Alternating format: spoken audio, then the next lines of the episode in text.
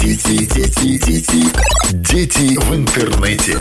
В этом году Белтелеком готовится к праздникам по-особенному. Особые условия покупки подарков. Телевизоры, роботы-пылесосы и ноутбуки для наших абонентов. В рассрочку и без первоначального взноса. Белтелеком. Теперь не только связь. Подробности на сайте shop Белтелеком Бай.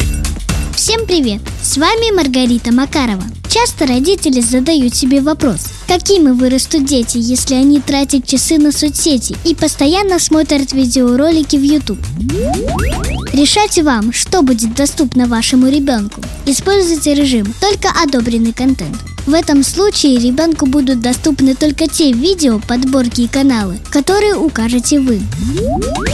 Искать в приложении другой контент ребенок также не сможет. Трендовые блогеры далеко не всегда доносят качественную информацию в понимании взрослых. Темы, которые интересуют детей, кажутся родителям неприемлемыми. Но такова уж природа самого детства. Это нормально – интересоваться, что будет, если в ванну заполнит желе. На то мы и дети.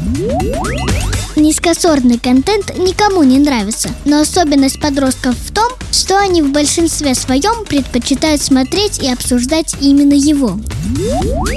Дальше задача взрослых предложить равноценную альтернативу. Придумать, как сделать не только интернет, но и спорт, и чтение, и учебу интересными.